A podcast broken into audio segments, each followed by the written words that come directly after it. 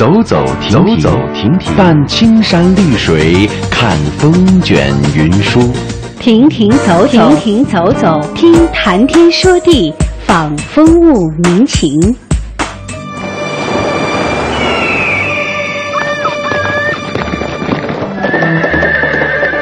物我两陶然，乐游在神州。乐游神州。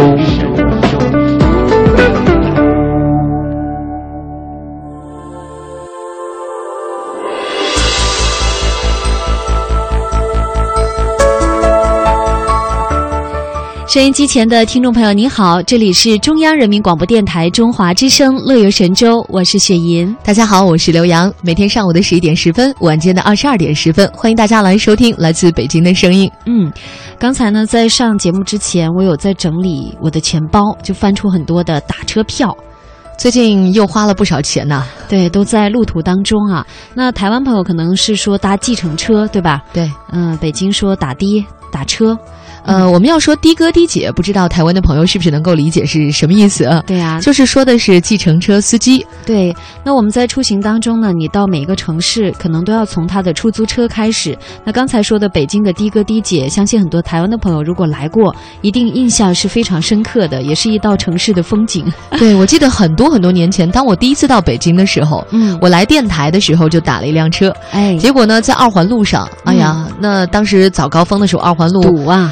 但是比起现在，我想可能还不算很堵，但当年已经觉得很堵了。嗯，然后呢，有很长的时间跟司机交流。嗯，哎呀，这个北京的的哥真的是给我留下了非常深的印象啊。嗯，那是从萨达姆给我聊到了克林顿，然后又接着聊到了国际政治经济形势，那真是把我都砍得晕头转向了。天南海北，纵论天下哈，这就是北京的的哥的特点。你看上海的哥就不一样。嗯，上海的出租车司机哈，他们呢都戴着白手套，然后呢仪容都非常整洁。嗯，而且服务呢又比较的热情友好。对，虽然北京呢，我觉得是人比较热情，对不对？北京的的哥的姐，嗯，就很很喜欢跟你。我们俗话说叫砍大山。那其实呢，呃，最近在德国的一份叫《经济周刊》吧，也出炉了很有趣，但是也非常实用的一个排行榜，也是说到跟打车有关的，就说这个打车最贵的城市，最贵的城市还真不是北京。最便宜了，对。这个在最贵的城市排行榜当中排第一位的就是消费指数非常高的日本的首都东京。嗯，打车比如说十公里吧，它的花费竟然高达二十五点三九欧元。啊，还是挺贵的。嗯，那么这就是位居榜首。那咱们首都北京呢，是十公里的车费需要三点七八欧元，嗯，比东京呢要便宜了二十一欧元，折合人民币呢大概也就是二百块钱。就是在北京，如果你打车走十公里，比在东京。打车走十公里要节省人民币二百块钱，对，那换成新台币的话就是便宜个一万，对吧？对，呃，那像欧洲国家，比如说不是一万一千呢？我在胡算什么？算什么？我都没仔细听你说的。大家可以算一下折合新台币是多少哈？一千吧，应该是。嗯嗯。那和东京差不多的就是英国首都伦敦，那同样车程呢也是需要支付二十二点二五欧元，而且呢可能还需要支付其他的费用。对，什么小费之类的？是的，而美国纽约呢是十三点九八欧元，浪漫之都巴黎呢是十二点二欧元，这在欧美发达国家当中应该算是非常便宜的了。嗯，那做这份调查的德国呢？德国城市打车花费怎样呢？据说也是蛮高的。那排在打车最贵德国城市第一位的是汉堡，啊，十公里的这个车程费用是超过了英国的伦敦，达到二十二点六欧元。哎，嗯，呃，然后呢就是杜塞尔多夫，再然后排第十位的是多特蒙德。但不管怎么样，在德国打车还是挺贵的一件事儿。对。那么有人说，认识一个城市呢，是可以从它的计程车开始的。嗯，那北京的的哥的姐是这样的一道风景。那么台湾的出租车司机、计程车司机又是一个什么样的一感觉呢？嗯，那么大家可以通过我们的 bbs dot hello tw dot com，今天就来聊一聊这个话题：打车难忘的事情。哎，有的时候是忘了东西哈，有的时候呢是遇到了比较可爱的的哥，有的时候呢又可能是偶遇了一个拼车的伙伴哈。对。欢迎大家登录我们节目的留言板 bbs 点 hello tw 点 com，您可以找到十月九号星期四乐游神州的帖子，我们一起来互动。乐游神州首播时间每天上午的十一点十分，重播时间每天晚上的二十二点十分。我们在唐地区的中波收听频率是 AM 五四九、AM 七六五、AM 八三七和 AM 幺幺幺六。福州、莆田、泉州东部沿海部分地区以及马祖的朋友，您可以收听调频 FM 一零二点三。厦门、漳州、泉州南部地区以及金门的朋友，您可以选择调频 FM 九十四点九。我们的全球收听网址：三 W 点 Hello TW 点 com。或者是登录中广网三 w 点 cnr 点 cn，点击中华之声来收听我们的在线直播或往期节目点播。来信请寄北京二一零五信箱，乐游神州栏目组收，邮编一零零八六六。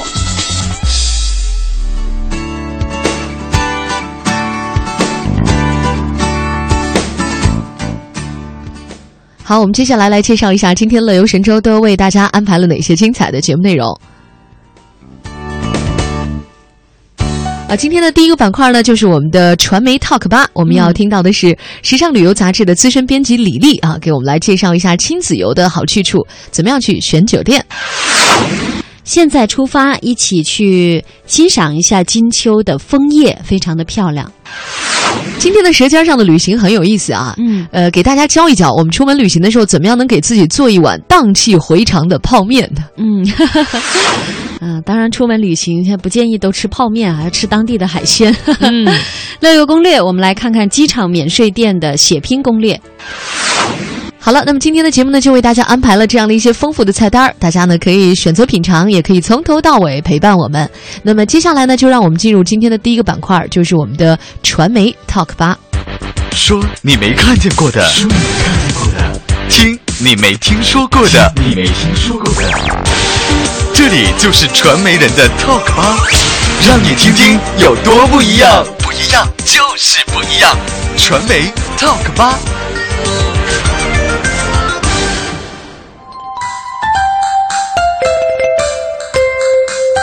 最近呢，我们一直都在继续亲子游的主题。那今天的传媒 Talk 吧呢，我们就请到了来自时尚旅游的资深编辑李丽哈，给我们来介绍一下亲子游的好去处。同时呢，他要特别给大家讲一讲，怎么样呢能够选酒店，在这方面他是非常擅长的。内外环境，包括细节环境的一些图片，甚至有的有些是有三百六十度那种全景的图片，你你能够看到和感知到的。除此之外，其实呃有一些网站还提供一个客户反馈的一个平台，也就是说，你点击这家酒店之后，你能够看到住过的酒店的客人。他给这个酒店的打分是什么样子的？那他的分数高与低，原因又是什么样子的？你都能够把这些东西作为参考。当然，你不能完全听信，但是可以作为一个参考。同时，你是综合很多人的意见来考察。比如说，他有一些订房网站，他就会在一个选择范围之内，然后列举一些酒店，然后对这个酒店的服务、受欢迎程度以及它的软硬件情况进行一个评级。那么，这个评级是由他们专业的，比如说试睡员呀，以及他们的评委来进行很客观的试住。同时打分，然后之后作为一个很客观的标准，就依照一个很客观的标准给他打分，最后得出来的一个东西。那么这些其实都是可以作为参考的。当然，我们说这些仅仅是作为参考，因为每个人去给一个酒店做评价的时候，他的角度会不一样。另外，可能更多的客人会去选择说，我在做评价的时候，我要先考虑它的性价比。所以。你无论看到什么样子的评价，都先静下心来想想，这个是在怎样的一个性价比的基础上做的评价，才能够让这个评价更客观的帮助到你做更精明的选择。就是我在选择一家酒店的时候，我除了看这些评价以及网站对它的介绍之外，我一定会点击这家酒店自己的主页进去。就是有的时候你是能够通过一家酒店的网站。它呈现的内容，感受到这家酒店所提供的服务的精神的，就它是否细致，是否人性化，是否能够做到所有的流程都很顺畅，同时它的。从设计也好，从页面布局也好，它都是很为客人考虑的。其实这些细节是和酒店你真正面对面的服务是相关的。所以我个人会是，我即使是从其他网站上，它可能有五百家酒店，甚至五万家酒店，我选择了其中的两家感兴趣，我一定会找到这两家酒店自己的主页，进到自己的主页当中去，然后去浏览它的页面，看它的信息。你去能够跟酒店的网站的设计人员以及酒店的主人有一种。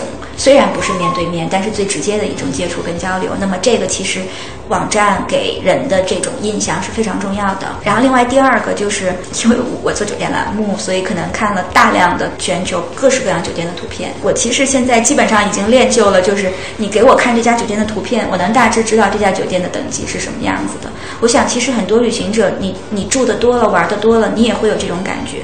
就你看一家设计型的酒店，跟你看一个普通的 motel 就汽车旅馆，你会注意到它房间里边的很多细节是通过图片能够反映出来的。就比如说，你能够感觉到它一些装饰品，可能感觉到它一些灯光，这些可能不是我们特别去评价一家酒店很主要的东西。但是通过图片，我不知道那个床是软的硬的，但是我会知道，哎，这个装饰品一看就是。经过了主人深思熟虑，会跟周围的环境非常的搭调，而且它是很起到画龙画龙点睛的作用的。那么这家酒店的主人一定会是在这个房间的布置上，包括他将来的服务上，一定会是花了功夫的。那么这些东西你看多了之后，就会有感觉。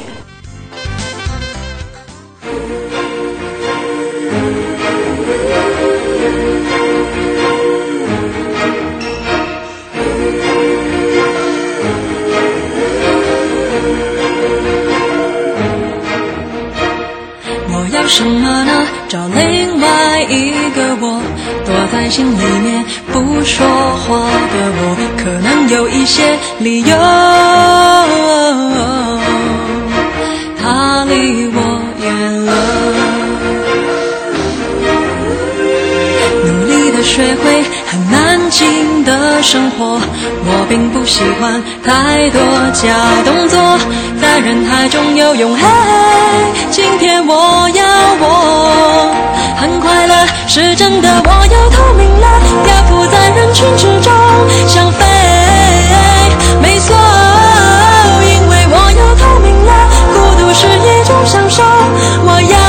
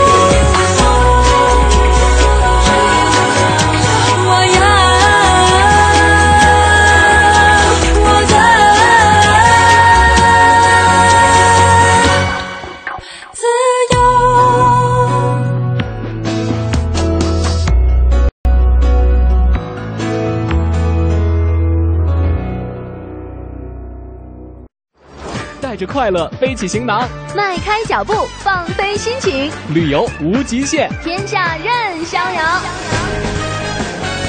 让我们现在出发。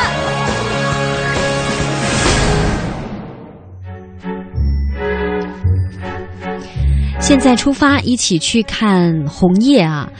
当然，在北京肯定是去香山看了，因为十月的北京呢是一年之中有这样的说法是最好的北京，因为十月的香山也是最美北京当中的最美的一笔，实在是太有名了。嗯，大家都要在秋天的时候来北京，因为这确实是北京最好的季节。对，那么有人说秋天是金黄的，嗯、因为确实麦田都呃麦穗都熟了。对，那么还有人说呢，秋天是火红的，因为漫山遍野的枫叶。嗯，所谓停车坐爱枫林晚，霜叶红于二月花。没错，这些美景呢，也是迷醉了无数的文人骚客。嗯，呃，刚才说到，如果来到北京，就一定要去看一下享誉海内外的红叶。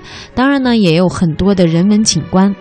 香山这个地方呢，还有孙中山先生的纪念堂，嗯、这个台湾的朋友可能会比较感兴趣。嗯，另外呢，香山公园的勤政殿是和始建于金代的这个香山寺，都是一些古迹。而且呢，在香山的呃植物园那边哈，还可以看到曹雪芹的一些故居。嗯，这也是喜欢《红楼梦》的朋友也可以到这里来去体味一下。另外呢，在香山附近呢，现在也有很多很棒的一些餐厅啊、咖啡馆啊，嗯、就是有那么一条街吧。好像就已经成了，呃，北京的这个文艺青年们去朝圣的地方。嗯，不要说到秋天是红叶季节了，平时呢，就是尤其是在冬天，可能大家都不怎么去香山了。嗯，但是它呢，因为在郊区哈，所以大家都会跑到那儿去，呃，去喝一杯咖啡，去看看山景，而且呢，附近也有一些不错的一些餐厅，也很值得推荐。我前两天就曾经去过。哦。这个香山其实它呢，呃，如果是冬天去看的话，它其实还有一个景致，应该是列入了燕京八景之一的，叫西山晴雪，嗯，很有名。好，那么说完了香山呢，我们再去看一看南京，呃，这个其实也很有名了，那就是南京的栖霞山，它被誉为是金陵第一明秀山，它是因为南朝的时候建于山中的栖霞精舍而得名的。嗯。呃，南京和刚才我们说到的北京都是两座古都嘛，南北交相辉映。栖霞山呢，对于南京来说，也就像香山在北京的地位一样啊，因为它是地处江南，所以呢，栖霞山的枫叶红的要较晚一些，到十月中旬就开始慢慢变红，到十一月中下旬，南京进入深秋，那栖霞山呢也会举办红枫艺术节，所以呢，这个时候也是欣赏栖霞山枫叶的最佳时间。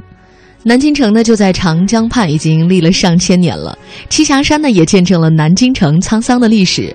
山中的名胜也非常的多，像栖霞寺、千佛岩、舍利塔等等，这使得栖霞山成为了南京地区的佛教中心之一。金陵城每年十一黄金周都是人满为患，这中山陵啊、夫子庙好像经常是只能看人，没法看景。不过好在十一已经过去了，大家呢都可以到栖霞山去享受一下金陵的深秋是什么样的。嗯。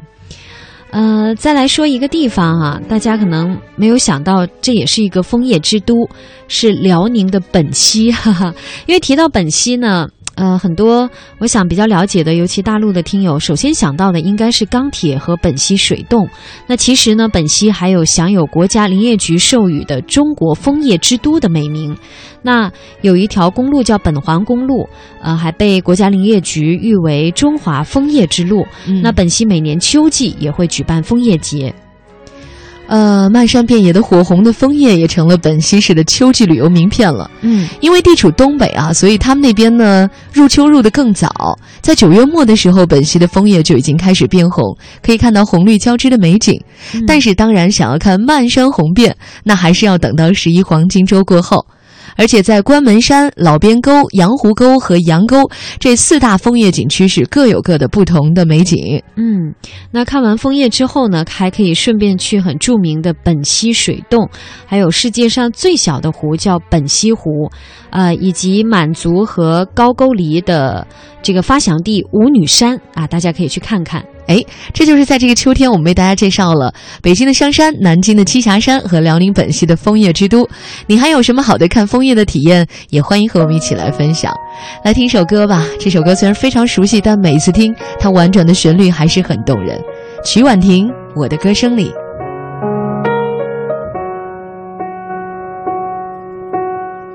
没有一点点防备，也没有一丝顾虑，你就这样出现。在我的世界里，带给我惊喜，情不自已。可是你偏又这样，在我不知不觉中悄悄地消失。从我的世界里没有音讯，剩下的只是回忆。你存在我深深的脑海里，我的梦里，我的心里，我的歌声里。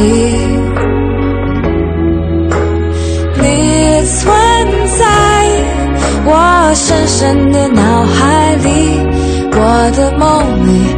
我的心里，我的歌声里，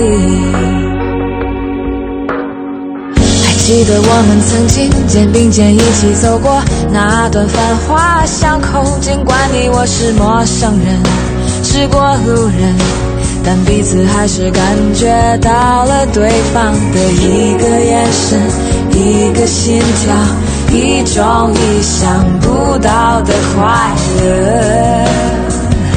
好像是一场梦境，命中注定你存在我深深的脑海里，我的梦里，我的心里，我的歌声里。你存在我深深的脑海里，我的梦里。我的心里，我的歌声里，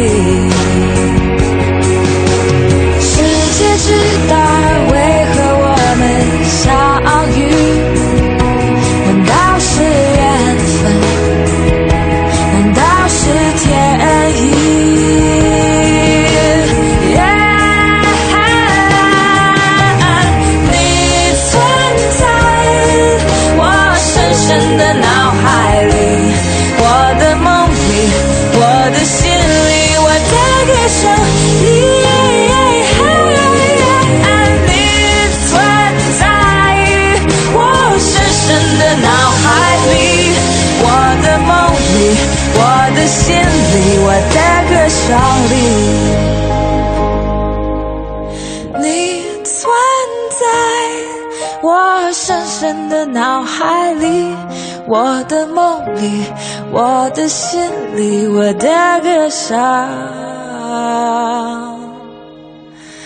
里。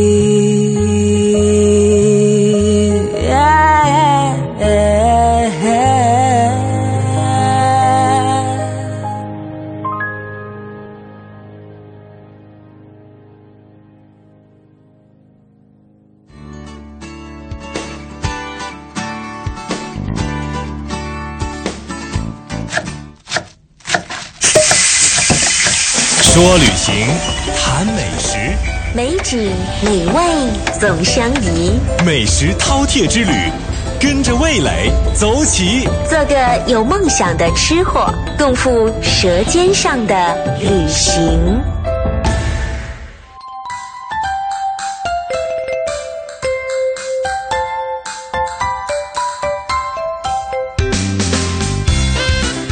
舌尖上的旅行，今天要说泡面啊。其实一提到泡面，很多朋友就在想，这不是垃圾食品之一吗？什么防腐剂多呀，什么不营养不健康啊，嗯等等等等。对，呃，但是啊，最近呢，央视哈、做了一期特别节目，根据天津科技大学的研究表明说，泡面的能量呢，相当接近推荐膳食的比例哦，啊。不过这个死罪罪可免。活罪还是难逃的，因为呃，它那个我觉得最主要还是料包吧，有很多防腐剂和香料。对，嗯呃，所以我们今天呢就要跟大家说，因为很多中国游客啊，这个爱国味是没有办法的。嗯每次出国旅游的时候呢，多多少少都要带点泡面，对觉得不吃一碗热汤面是受不了。嗯但是呢，毕竟它还是不够营养，是吧？嗯那怎么办呢？我们今天就给大家来讲一讲这个方便面怎么样也能够用巧心思，然后打造出一碗荡气回肠、美味又健康的贵族泡面。对，呃，首先来说说最关键的一点是泡不如煮。那很多人呢，为了图省事儿啊，既然是方便面嘛，就要方便，直接把水烧开后，将泡面密闭泡三分钟，啊、就认为就可以了。这当然呢，也是一种泡面的标准吃法。但是呢，其实煮过的面条是更容易吸收水分，利于肠胃的消化吸收，而且吃完之后呢，不容易感到腹胀。那煮好泡面的时候，最好把原汤倒掉，再兑入开水或者是其他的鸡汤之类再吃。这样呢，煮出来的泡面不仅面条非常的 Q 啊，而且呢，把面条外层的防腐剂也一并带走了。嗯，还有一点就是料包是能省则省，很多贪图重口味的人呢，喜欢把所有的料包都全都添进去，觉得这样味道才够重。但殊不知呢，很多疾病的风险就是从这小小的几包料包里面引发的。所以呢，尽量少放或者不放调料包，这是吃泡面的健康守则。除了煮的汤面，我们还可以试试做炒面，就是炒方便面。我这个在家还真的尝试过，还蛮好吃的。哇呃，用方便面，当然你可以放一些料，你想瘦肉末也行，放一些洋葱啊、胡萝卜呀，或者芹菜啊，或者豆角什么都行。嗯就你只要喜欢吃什么都可以放什么，还放点西红柿也可以。嗯，做法很简单，炒炒，把面放进去再炒炒。是这样，先把方便面先煮一煮，不然那还是干的呢，是不是？对，先要煮一煮，煮到半熟，一分钟左右差不多了。嗯然后你把水避掉，呃，加上油、辣酱啊，把刚才切的那些菜都放进去翻炒。嗯，然后炒完了之后呢，放到碗里面，再把面条捞下去一拌，哈，这个就是香辣什锦炒方便面，就很好吃了。嗯，我们今天呢，在互动留言板上呢，我还传了一些图片呢。除了这个了看起来特好吃哈，对还有这个干的这种凉拌的这种沙拉面，就是还配了一些，你看配了一些柑橘，配了各种各样的一些菜，嗯然后呢配了调料，把方便面往上一放，这叫凉拌面。嗯，呃，说到这个面呢，看到嘉靖发来一个帖子，他说泡面制作过程用的油啊，占很重要的一环，就是决定它是不是纯垃圾食品，对不对？对，因为它是这个呃，就是因为它是油炸食品。对首先油炸食品就确实是不够营养、不够健康了，因为我们知道油经过高温了之后很容易碳化哈，对然后它那个成分呢是很容易致癌的致，癌的，所以其实这个是它的活罪之一。对，在建议他大家呢，就是吃完泡面之后可以吃一颗梨，哎，这有什么好处？对，雪梨它是解毒的。哦就是它不容易致癌，尤其吃烧烤的时候喝点梨汁儿。我我觉得这纯属 自我安慰，是不是？先服完毒再服解药，你觉得就没事儿了吗？啊，会少吃为好一些，少吃为妙。对好了，我们来听首歌吧，稍微休息一下，一会儿呢继续和大家来聊聊有关于怎么样去机场免税店里去血拼海购。我在这儿等着你回来，等着你回来，看那桃花开。我在这儿等着你回来，等着你回来，把那花儿采。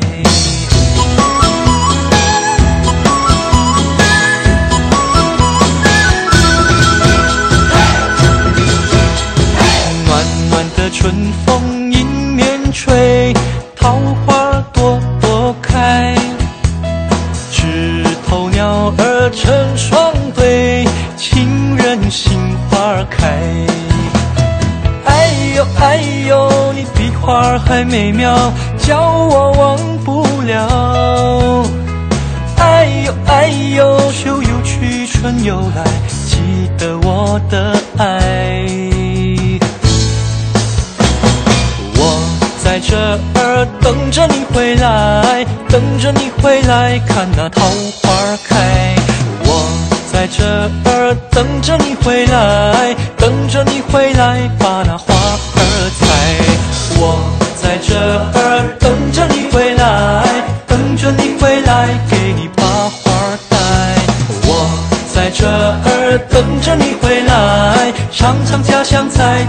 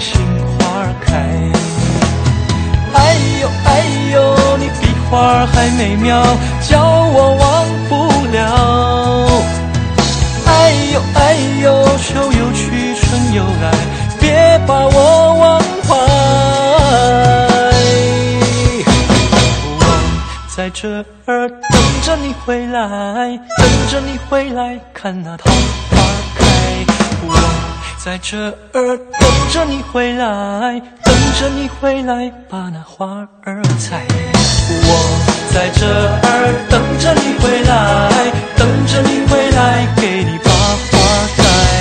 我在这儿等着你回来，尝尝家乡菜，团圆乐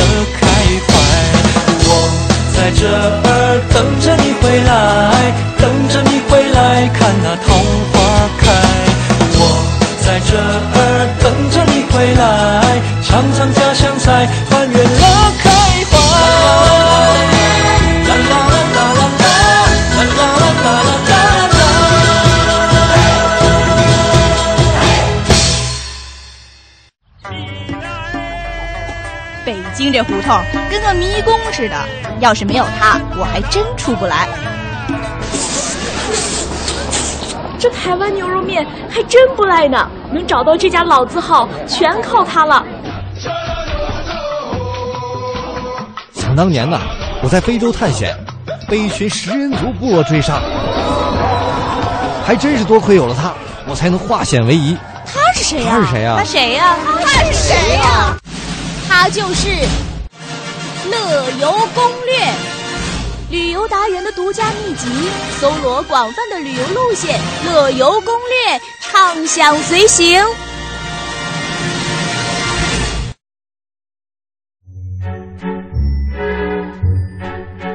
赏了红叶，吃了泡面，这会儿该去买东西了写拼了，这才是你的主题是吧？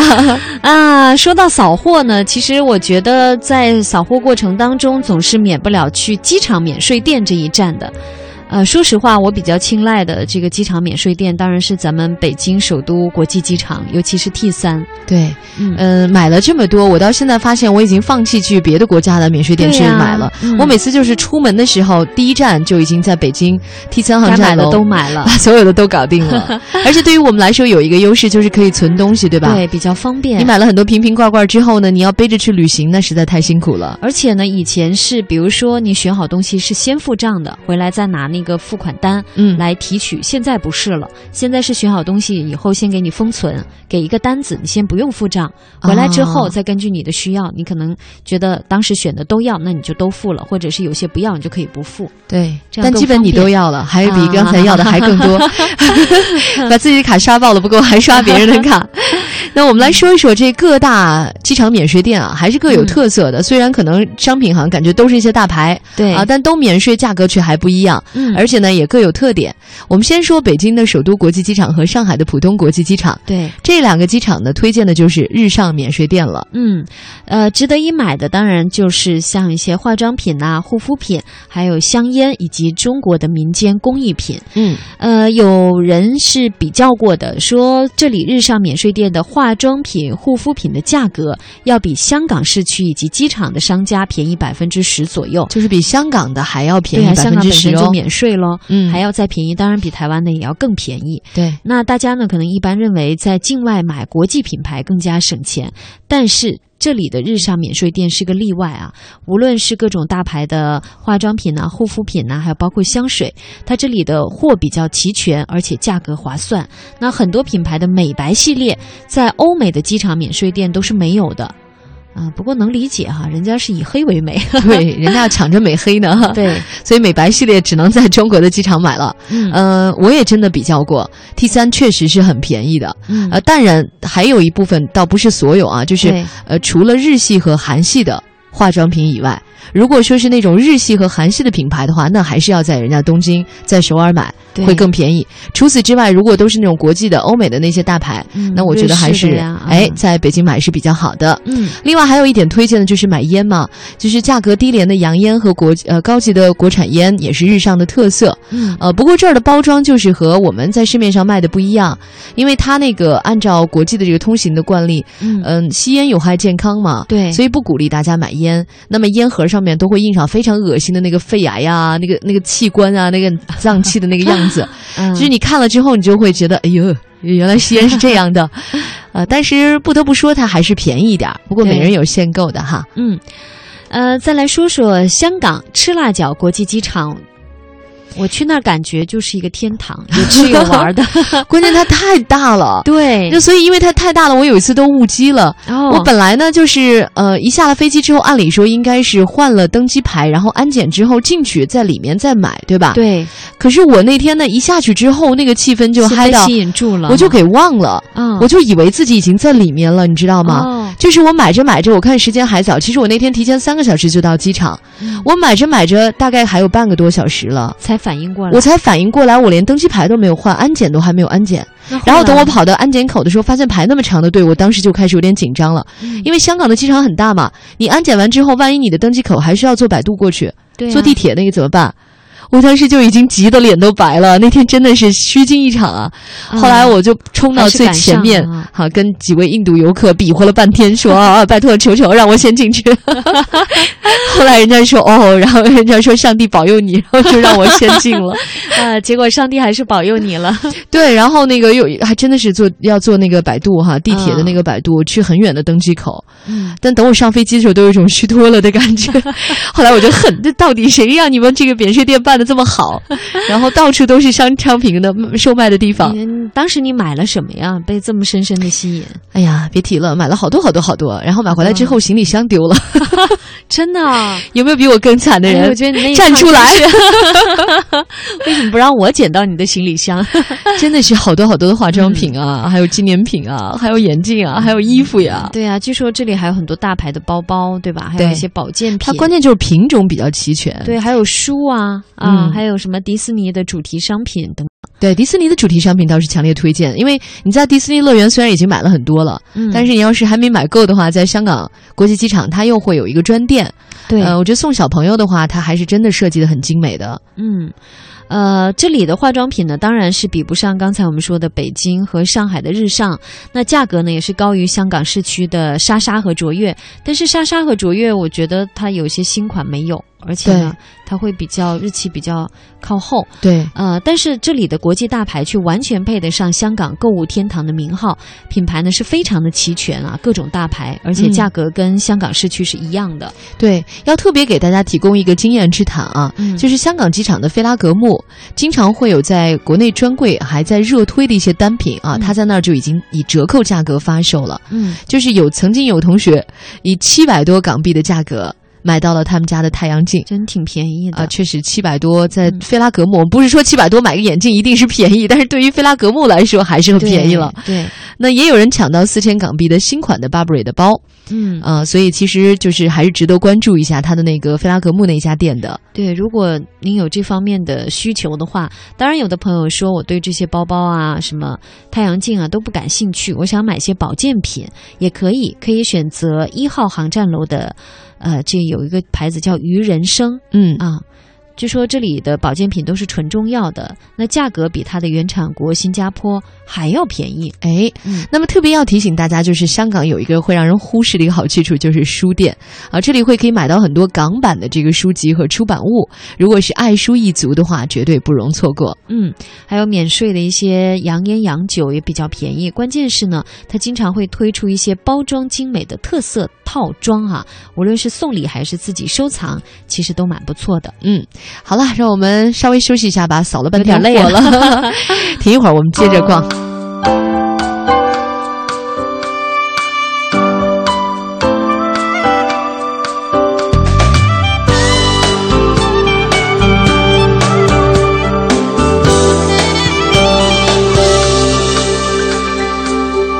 每一天，我睁开眼睛，看着窗外的天气，都会问自己：我最关心的你会在哪里？是不是也睡醒？有没有好心情？每一次我沮丧不已，心中复杂的情绪，你总能分析我。就算我沉默不语，也相信彼此会有默契。事情让你开心，谁让你烦心，让我来抚平。有些话放在心里，心有灵犀，不需要原因，我就能感应。能和知心朋友一起开心，不在乎主题，感觉永远离就你心。我明白全世界只有你最珍惜我的快乐伤心。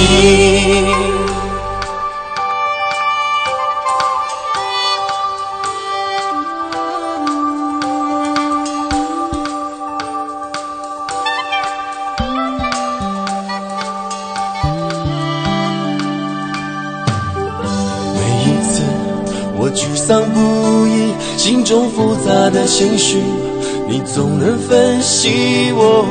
就算我沉默不语，也相信彼此会有默契。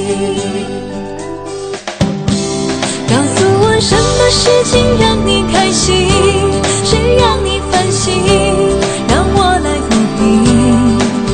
有些话放在心里，心有灵犀。不需要原因，我就能感应。跟个知心朋友一起开心，不在乎主题，感觉永远离就迷信。我明白全世界只有你最珍惜我的快乐伤心。告诉我什么事情让你开心，谁让你烦心。让我来抚平。有些话放在心里，心有灵犀，不需要原因，我就能感应。好想天天这样和你谈心，不在乎主题，感觉永远离就你心。我明白全世界只有你最珍惜我的快乐伤心。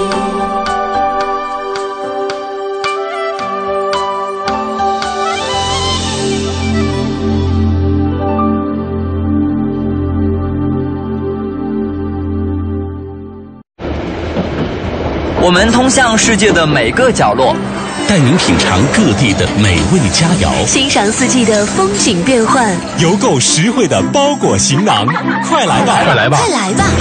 乐游一族。等待你的加入，乐游一族等待你的加入，欢迎收听《乐游神州》。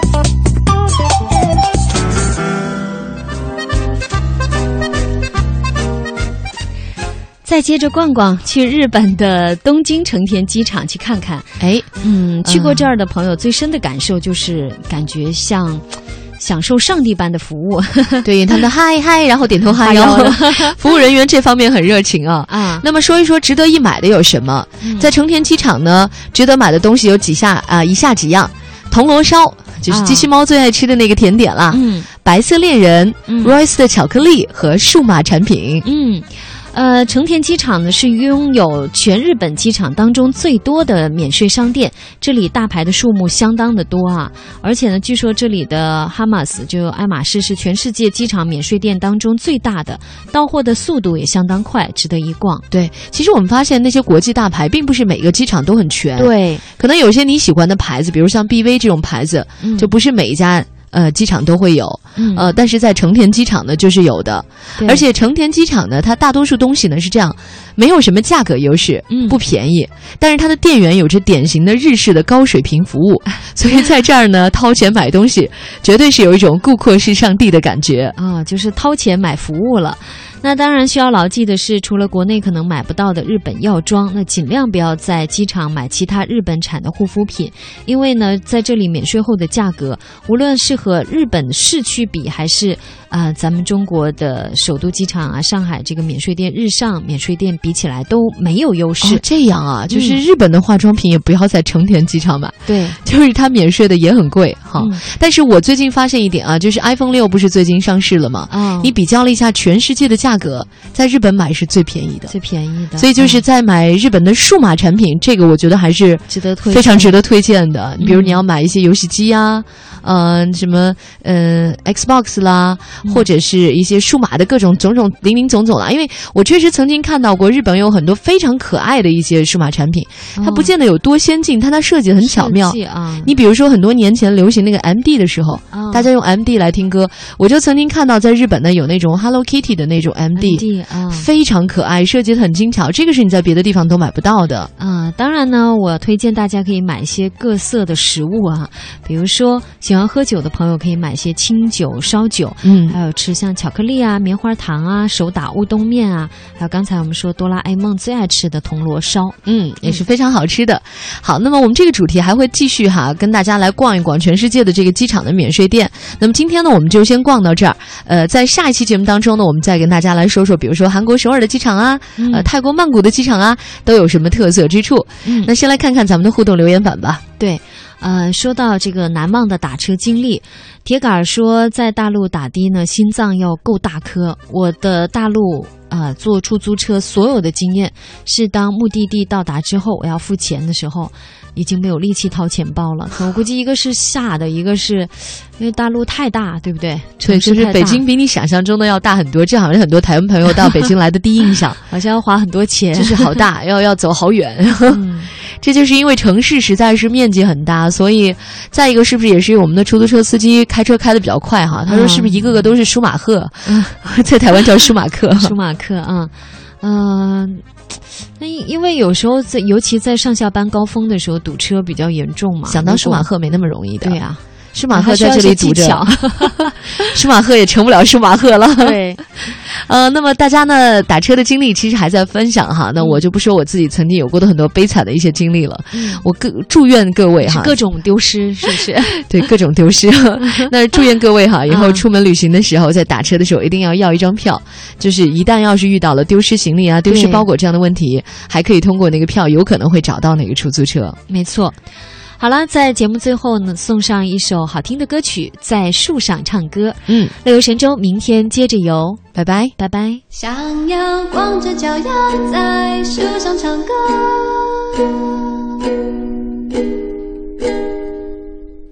你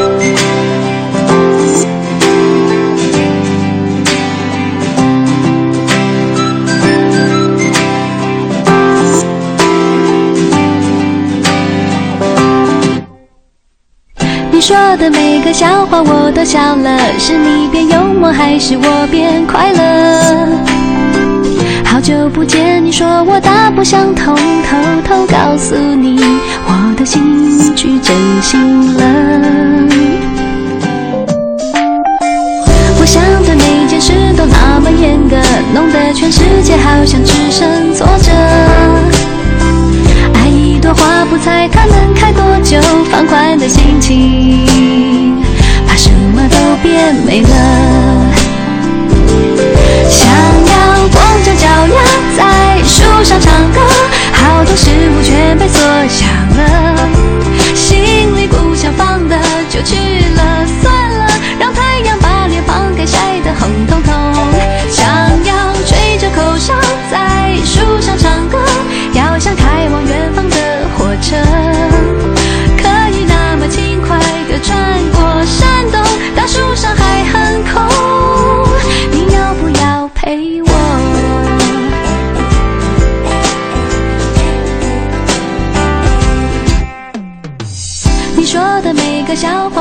笑了，是你变幽默还是我变快乐？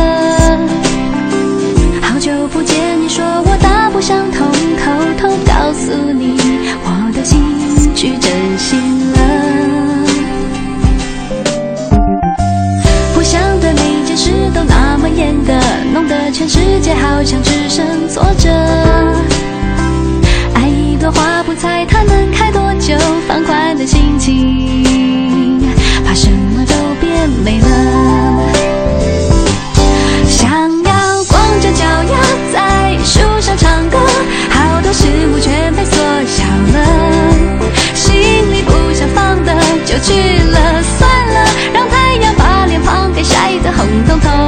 想要吹着口哨在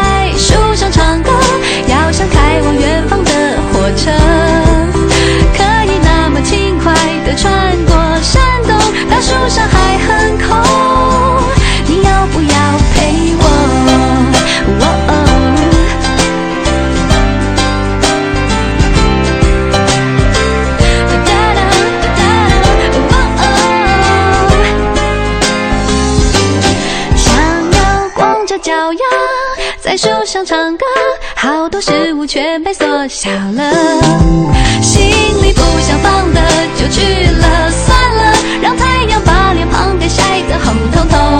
想要吹着口哨在树上唱歌，要想开往远方的火车，可以那么轻快的穿过山洞，大树上还很空，你要不要陪我？